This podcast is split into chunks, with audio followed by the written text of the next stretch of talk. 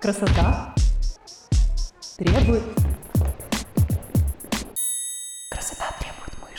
Привет! Это новый выпуск подкаста «Красота требует мышц». Меня зовут Галина Огневая, и я практикующий онлайн-фитнес-тренер. В этом подкасте мы будем много говорить про тренировки, пищевые привычки, мотивацию и любовь к себе. Каждую неделю я буду глубоко разбирать одну из тем, делиться своими мыслями и опытом. И раз в две недели будет дополнительный выпуск «Вопрос-ответ», где я буду отвечать на ваши вопросы. Наша общая цель – прийти к классной физической форме и хорошему самочувствию через системный подход в питании и тренировках. А моя личная цель – показать вам, что это возможно сделать без насилия над собой, изнурительных диет и эмоционального выгорания.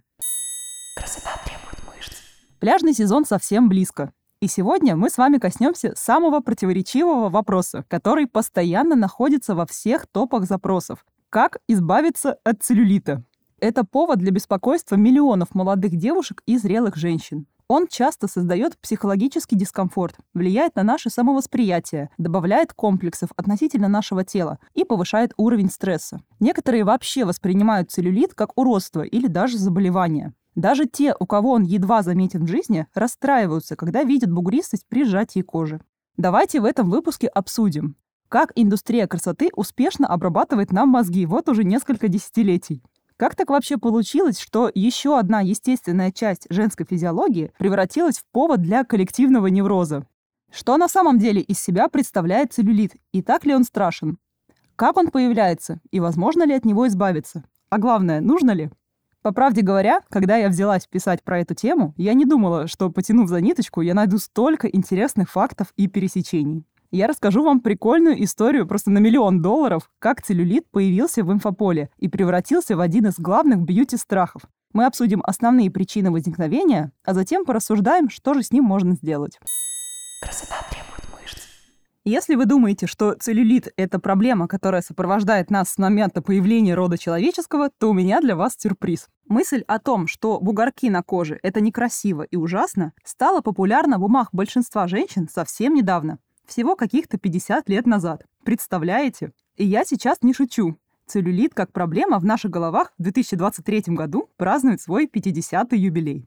Чтобы убедиться в этом, спросите у своих бабушек, знали ли они вообще в своей молодости о такой проблеме, как целлюлит. Ответ 100% будет отрицательным. Никто вообще не переживал по поводу целлюлита до второй половины 20 века.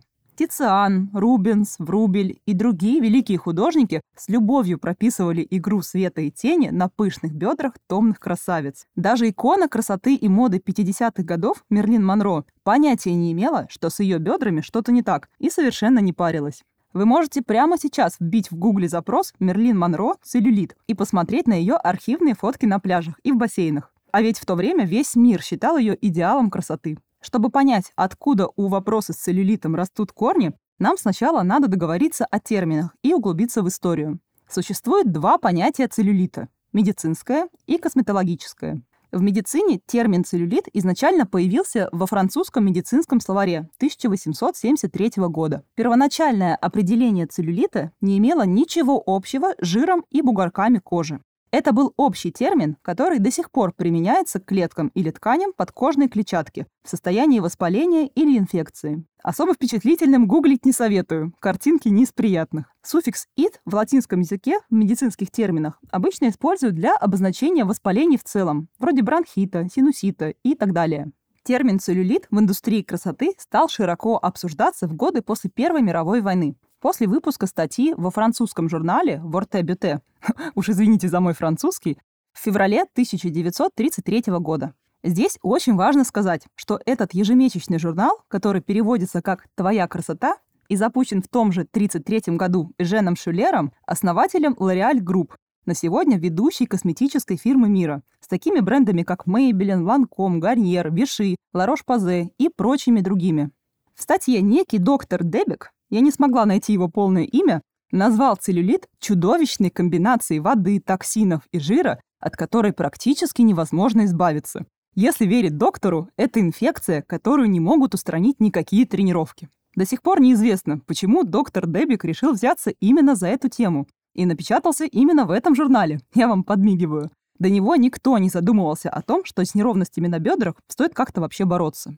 Тем не менее, после его статьи в том же году французские спа-центры, многочисленные институты красоты и курорты быстро подхватили эту идею и начали рекламировать специальные процедуры – мыло, массажи, косметические средства, которые якобы исцеляли от целлюлита. Потенциальными причинами считали тесное платье, плохо подобранные ремни, переедание или проблемы с железами. Какими железами, никто не уточнял. Здесь же стоит упомянуть, что в межвоенные годы в Европе стремительно менялась мода на женскую красоту. В моду вошла форма песочные часы, а дамы затягивали себя в корсеты, чтобы подчеркнуть тонкую талию. Коко Шанель в 30-х годах придумала маленькое черное платье, короткий приталенный жакет, широкие вырезы на груди и популяризировала стрижку боб, которая еще больше подчеркивала шею и плечи. К тому времени, когда в 1939 году разразилась Вторая мировая война, проблема целлюлита, как ни странно, переместилась с бедер на шею. Боб того времени обнажал женскую шею больше, чем когда-либо прежде, поэтому новый акцент был сделан на том, как сделать эту часть тела идеальной. В журналы того времени было много писем от читательниц, на этот раз задающихся вопросом, как избавиться от целлюлита на шее. Также было больше статей и целый ряд новых методов лечения и продуктов для решения проблемы шеи. Но на этом дело не закончилось. Новые представления о женской внешности, зародившиеся во время Первой мировой войны, стали полноценными стандартами красоты во время Второй мировой войны. Форма песочные часы отпала, как и корсет, который ее усиливал. Появилась новая идея о том, что женщины могут и должны контролировать форму своего тела, а не полагаться на корсеты, которые сделают это за них. В 60-х годах стали популярны многочисленные диеты. Худоба и по сей день рассматривается как личное достижение. Полнота стала символом слабости, лени и даже безнравственности. Главная роль женских журналов того времени – донести до женщин идею о том, что красота должна быть видимым признаком работы над телом и что необходим постоянный самоконтроль. И целлюлит стал самым заметным и ругаемым признаком неудачи. По мере того, как новый стандарт женской красоты укоренялся в западном мире, росла и паника по поводу целлюлита. Тогда же, в 60-х годах, целлюлит успешно релацировался в Америку. В это время в США в моду вошли мини-юбки, а с ними и возможность рассматривать свои и чужие ноги. Логичным шагом в развитии индустрии красоты стала антицеллюлитная борьба. 15 апреля 1968 года на первой странице американского издания Vogue появился заголовок «Целлюлит – жир, который вы не могли сбросить раньше». В статье рассказывалось о молодой женщине, которая смогла избавиться от целлюлита с помощью упражнений, диеты, правильного стояния, что бы это ни значило, и самомассажа специальным валиком. А ретуширование фотографий в глянце до идеального тона кожи окончательно уничтожило критерий нормальности наличия рельефа на бедрах. И здесь мы приходим к, пожалуй, самому известному персонажу в вопросе борьбы с целлюлитом. Николь Рансар, 34-летняя француженка, у которой вроде бы и не было проблем с фигурой. После рождения ребенка фанатично заинтересовалась темой целлюлита в своем родном Париже. Она училась в Парижском университете, специализируясь на том, что французы называли коррекция фигуры и работала в салоне Рене Морриса, основателя ароматерапии. Когда Рансар с мужем переехали в Нью-Йорк, она обнаружила, что американки также склонны к полноте и целлюлиту, но почему-то ничего с ним не делают. Она открыла свой салон красоты и запустила мощную пиар-акцию услуг своего салона, рассказывая про страшные бугры на коже и что целлюлит – это проблема, которую нужно срочно решать. Чтобы вы понимали уровень, Целлюлит описывался как гелеобразная субстанция, в которую превращаются токсичные отходы после усвоения пищи. Напоминает какие-то шлаки и токсины, не находите? В лечении использовались три аппарата. Один из них, похожий на пылесос наоборот, направлял струю сжатого теплого воздуха из шланга на кожу. В другом использовались вакуумные массажеры для живота и ног. А третий состоял из ремней, которые испускали низкочастотный ток для стимуляции кровообращения. Курс состоял из 20 процедур. Клиентам также рекомендовалось выполнять домашнюю работу, то есть соблюдать разумную диету, сократить потребление соли и выполнять несколько простых упражнений. Для женщин, которые не могли прийти в салон, в 1973 году Рансар написала хорошо иллюстрированную книгу с названием «Как победить целлюлит», в которой в дополнение к процедурам салона предлагалось соблюдать 10-дневную диету и вести здоровый образ жизни. И здесь есть смешной факт. Чтобы найти для рекламы книги модель без целлюлита в дофотошопные времена, Рансар пришлось потрудиться. Только у 30-й девушки, пришедшей на кастинг, его не оказалось. Книга произвела эффект разорвавшейся бомбы и стала бестселлером.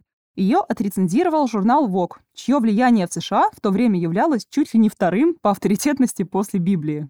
А автор сорвала джекпот, и антицеллюлитные косметические услуги от кремов до массажей стали популярны как никогда. Страницы всех модных журналов и газет заполонили хорошо предварительно оплаченные статьи о вреде целлюлита и способах борьбы с ним. Бизнес стал настолько выгодным, что его начали копировать во всех странах мира, обещая избавить кожу у женщин от бугров и впадин и сделать ее идеально гладкой. В Советском же Союзе проблемы целлюлита как таковой не существовало. И ответ на вопрос «почему» просто как три копейки. И это не какая-то там волшебная советская диета или отсутствие фастфуда.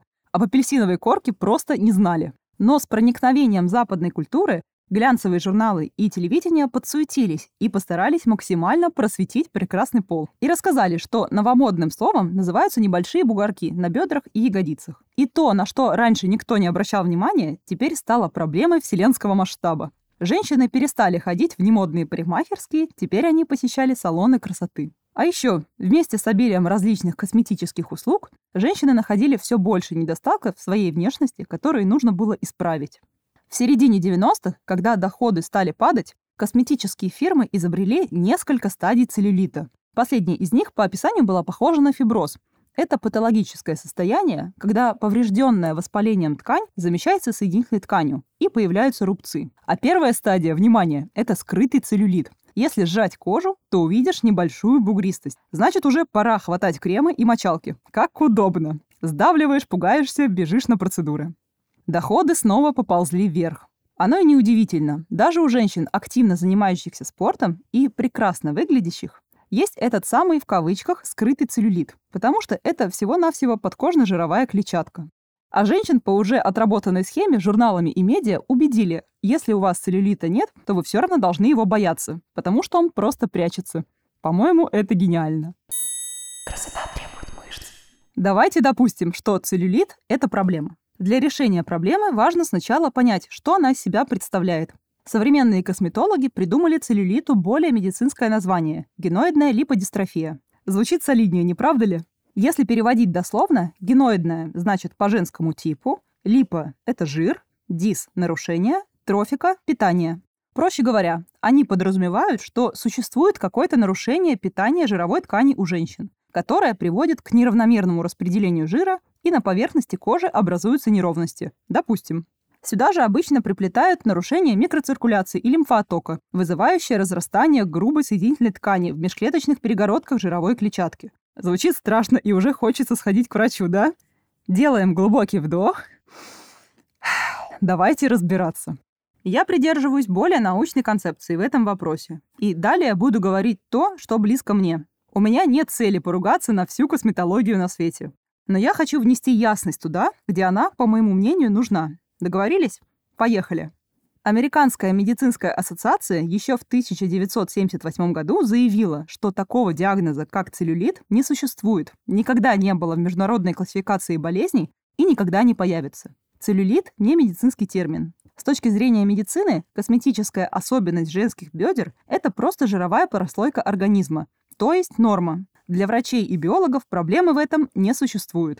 Многочисленные эксперименты на женщинах и на мужчинах с целлюлитом и без проводимые с забором образцов подкожной ткани из так называемых проблемных зон и незатронутых целлюлитом зон для сравнения, показали, что никакой разницы между целлюлитом и обычной жировой тканью не существует, а его наличие никак не связано со здоровьем. Но несмотря на это, косметологи продолжают подменять понятия и называть жир на бедрах липодистрофией, потому что для обывателя, который не сильно-то хочет разбираться, это звучит страшно и проблемно. И на этом выстроена гигантская индустрия, которая ежегодно приносит миллиарды денег и никуда из нашей жизни уже не денется.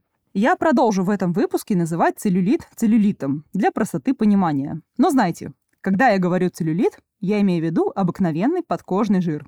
Чтобы понять причины образования целлюлита, нам необходимо сделать небольшой экскурс в строение кожи. Кожа человека состоит из трех слоев. Верхний слой – эпидермис. Это защита от механических воздействий. Средний слой – дерма. Она заполнена волосяными фолликулами, потовыми железами, кровеносными сосудами, нервными рецепторами и соединительной тканью. И самый глубокий слой – подкожно-жировая клетчатка.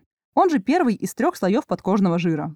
Наибольшая толщина подкожной жировой клетчатки сосредоточена на важных с точки зрения биологии человеческих органах. У женщин это детородные органы, поэтому они защищены слоем жира на животе, бедрах и ягодицах. Последний слой интересует нас больше всего, ведь именно здесь мы чаще всего и находим целлюлит. Почему он имеет такую структуру бугристости и неровности? Представьте, как выглядят пчелиные соты. Вот по своему строению подкожная жировая клетчатка очень похожа на них. Есть ячейки соединительной ткани, в них находятся жировые клетки. Ткань, из которой состоят перегородки между ними, не растягивается. Поэтому, если жировые клетки увеличиваются в размерах, эти ячейки образуют выпуклости на поверхности кожи. Жир как бы выпирает наружу из ячеек. В итоге на коже появляются бугорки, там, где скапливается жир, а на месте перегородок – ямки.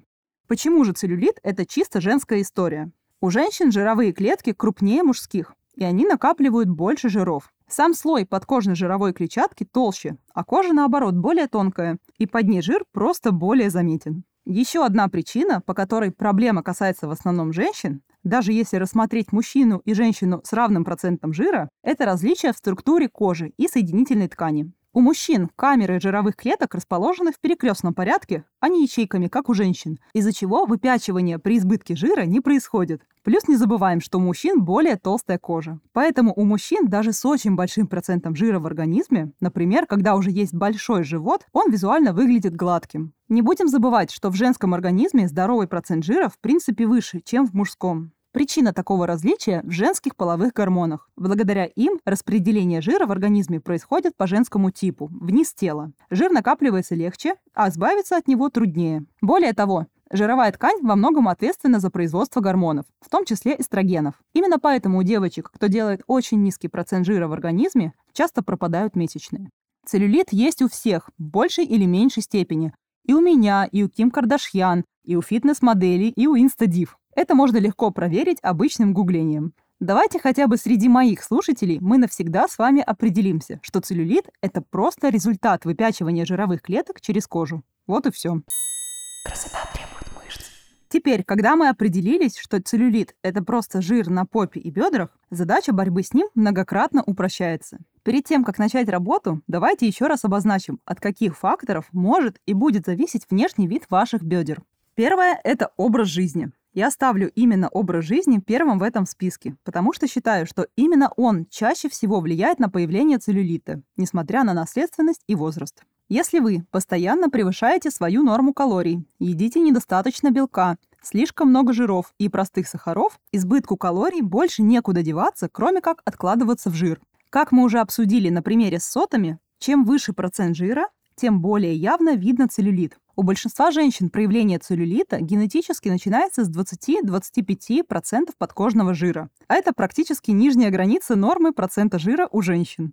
Второе – это наследственность. Здесь я имею в виду анатомические особенности кожи и генетическую предрасположенность к набору веса. Все это влияет на его возникновение, но может быть нивелировано образом жизни. Здесь обязательно стоит упомянуть, что в жировых клетках постоянно находятся в балансе два процесса – образование жира и его сжигание. И есть два вида рецепторов на клетках. Одни активируют накопление жира, другие – его расход. У женщин природно в области ягодиц и бедер в 6 раз больше рецепторов, которые отвечают за накопление жира. Это объясняет, почему мы видим целлюлит не по всему телу, а локально именно в этих областях. Сюда же можно отнести генетические особенности кожи. Кожа от человека к человеку отличается по плотности и эластичности. Например, у белокожих людей кожа более тонкая и прозрачная, чем у темнокожих, потому что более высокий уровень меланина, который дает коже темный оттенок, делает менее заметными тени и выпуклости на коже. С возрастом кожа женщин может терять упругость и эластичность, поскольку происходит естественное снижение коллагена и эластина в коже. Это делает целлюлит более заметным на коже, потерявший упругость и гладкость, даже при снижении процента жира. Отдельно хочу сказать про отеки. Отечность может выступать дополнительным фактором к видимости неровностей на коже. Отечность появляется в ответ на избыток углеводов, избыток или недостаток соли в рационе, обезвоживание, хронический стресс, усталость и недосып. На задержку жидкости в организме также могут влиять и гормоны. Задержка жидкости во вторую фазу менструального цикла наблюдается и в норме, а при ПМС она значительно увеличивается. Дополнительные пара килограмм незадолго до менструации – заслуга прогестерона. Конечно, у всех реакции организма индивидуальные, но лично моя форма выглядит наиболее сухой в первую неделю после месячных.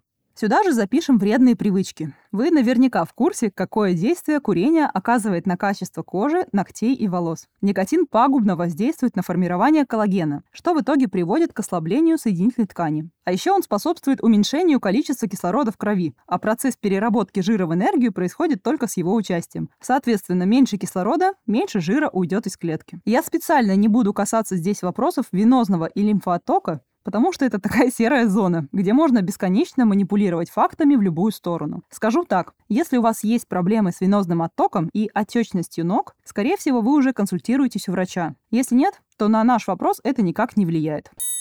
Красота требует мышц. Итак, переходим к самому интересному. Как избавиться от целлюлита? Ответ очень простой. Нужно похудеть. А как похудеть? Правильно, создать дефицит калорий. На этом выпуск можно было бы и закончить, но давайте еще раз проговорим все важные вещи подробнее. Я перепробовала очень много разных подходов и способов работы с целлюлитом, как на себе, так и на своих клиентах. Поэтому этот топ будет максимально субъективным. Для удобства для себя я разделяю методы на эффективные и сомнительные. Питание. Меньше жира, меньше объем жировых клеток, меньше выпячивания, более гладкая кожа визуально. Так что наиболее надежный вариант избавления, а главное практически бесплатный, это снижать процент жира в теле за счет работы с питанием и создания дефицита калорий. Можно сколько угодно заниматься решением всех остальных пунктов из этого списка, пока ваша диета не в порядке, результата ждать не стоит. Избыток простых углеводов также может стать причиной отечности, и сокращение их в рационе до минимума тоже хорошая стратегия. Обратите внимание, я здесь не говорю о полном отказе от сахара. Ограничение жирного и сладкого помогает сформировать дефицит калорий, что ведет к снижению процента жира, но в целом достаточно самого факта ограничения входящей энергии в любой соответствующей целям пропорции белков, жиров и углеводов. Только не делайте слишком большой дефицит калорий, чтобы не пожечь мышцы. Оптимальная скорость похудения – минус 1-2 кг в месяц в идеальных условиях. Белок важен не только для мышц, но и для состояния кожи. Коллаген – это белок, который собирается в коже из аминокислот, а они поступают в наш организм преимущественно с пищей с белковыми продуктами. Следующий пункт – физические нагрузки. Под физическими нагрузками я понимаю не только силовые тренировки, но и общую ежедневную активность. Прогулки, уборки, спринты по магазинам, перетаскивание колясок с детьми по метро. Все, что заставит ваш пульс и дыхание хоть немного ускориться и температуру тела возрасти. Кстати говоря, о силовых тренировках. Что будет, если просто сесть на диету с сильным дефицитом, без силовых нагрузок и делать, например, только кардио для пущего эффекта? А будет следующее.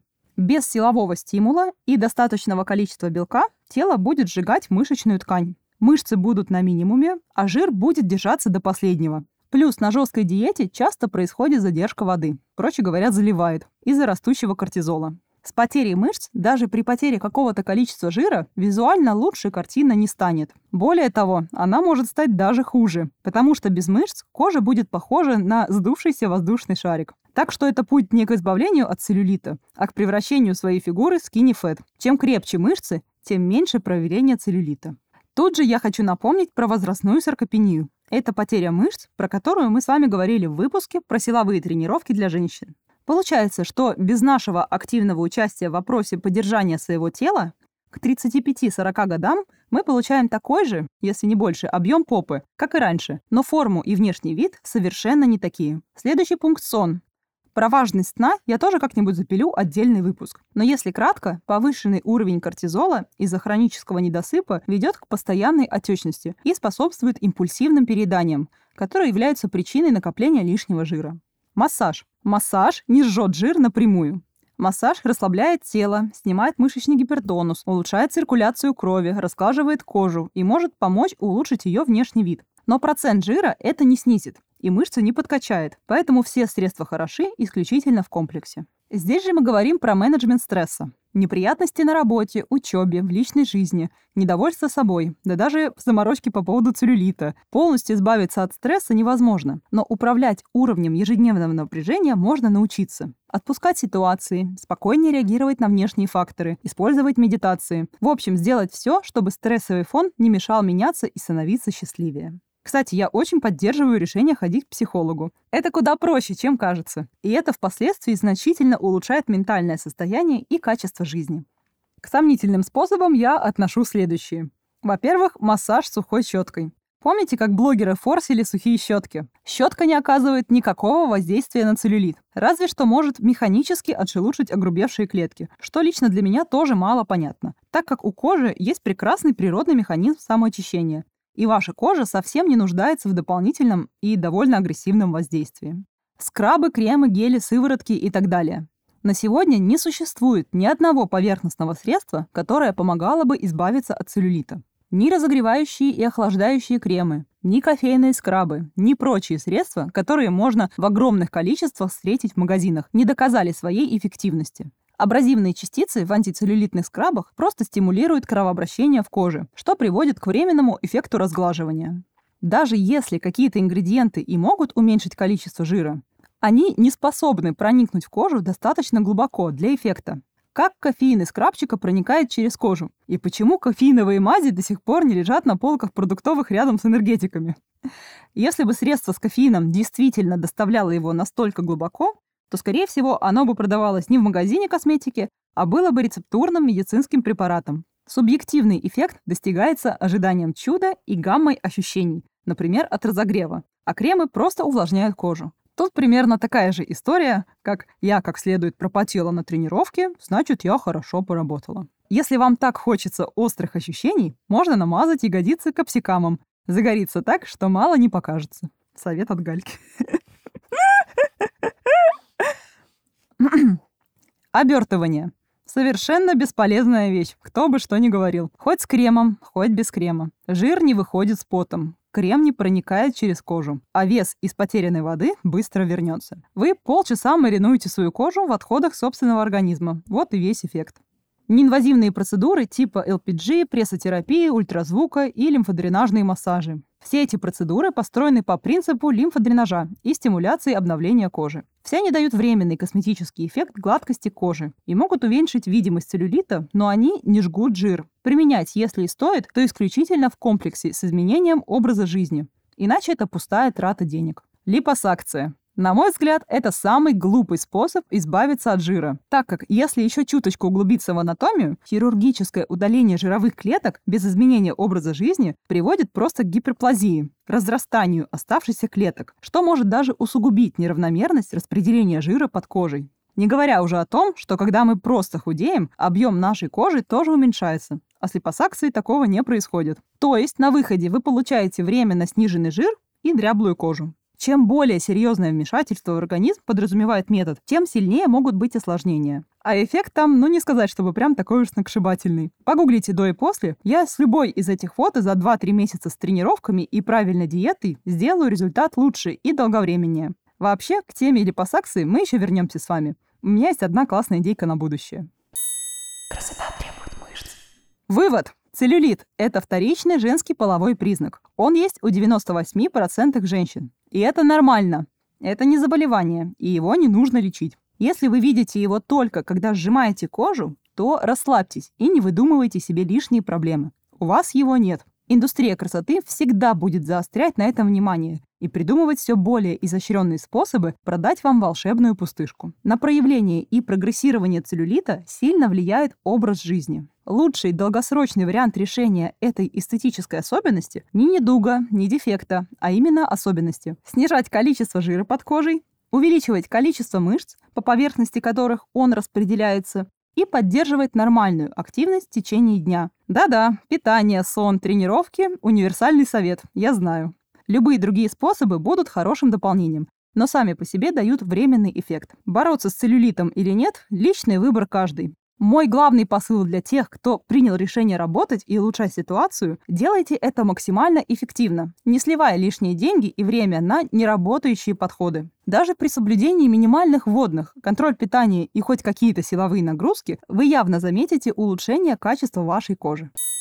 Красота требует Кажется, это получился самый большой и сложный выпуск, который я делала за все время существования подкаста. Я давно хотела найти удобную форму, чтобы донести эту информацию в массы. И я надеюсь, что у меня это получилось. Большое спасибо, что дослушали его до конца. Отправьте ссылку на этот подкаст своим подругам. Пусть они тоже узнают, что с ними все в порядке. Подписывайтесь и оставляйте ваши комментарии в Apple подкастах. Ваша обратная связь помогает мне делать выпуски еще интереснее и информативнее. Если вы не подписаны на меня в Инстаграме, обязательно подпишитесь. Там вы сможете больше узнать обо мне, моем подходе, задать вопрос и получить ответ. А самые частые вопросы я буду разбирать в эфире подкаста. Услышимся с вами в следующем выпуске уже через неделю. И помните, что красивое тело требует не жертв, а любви к себе и немножечко дисциплины.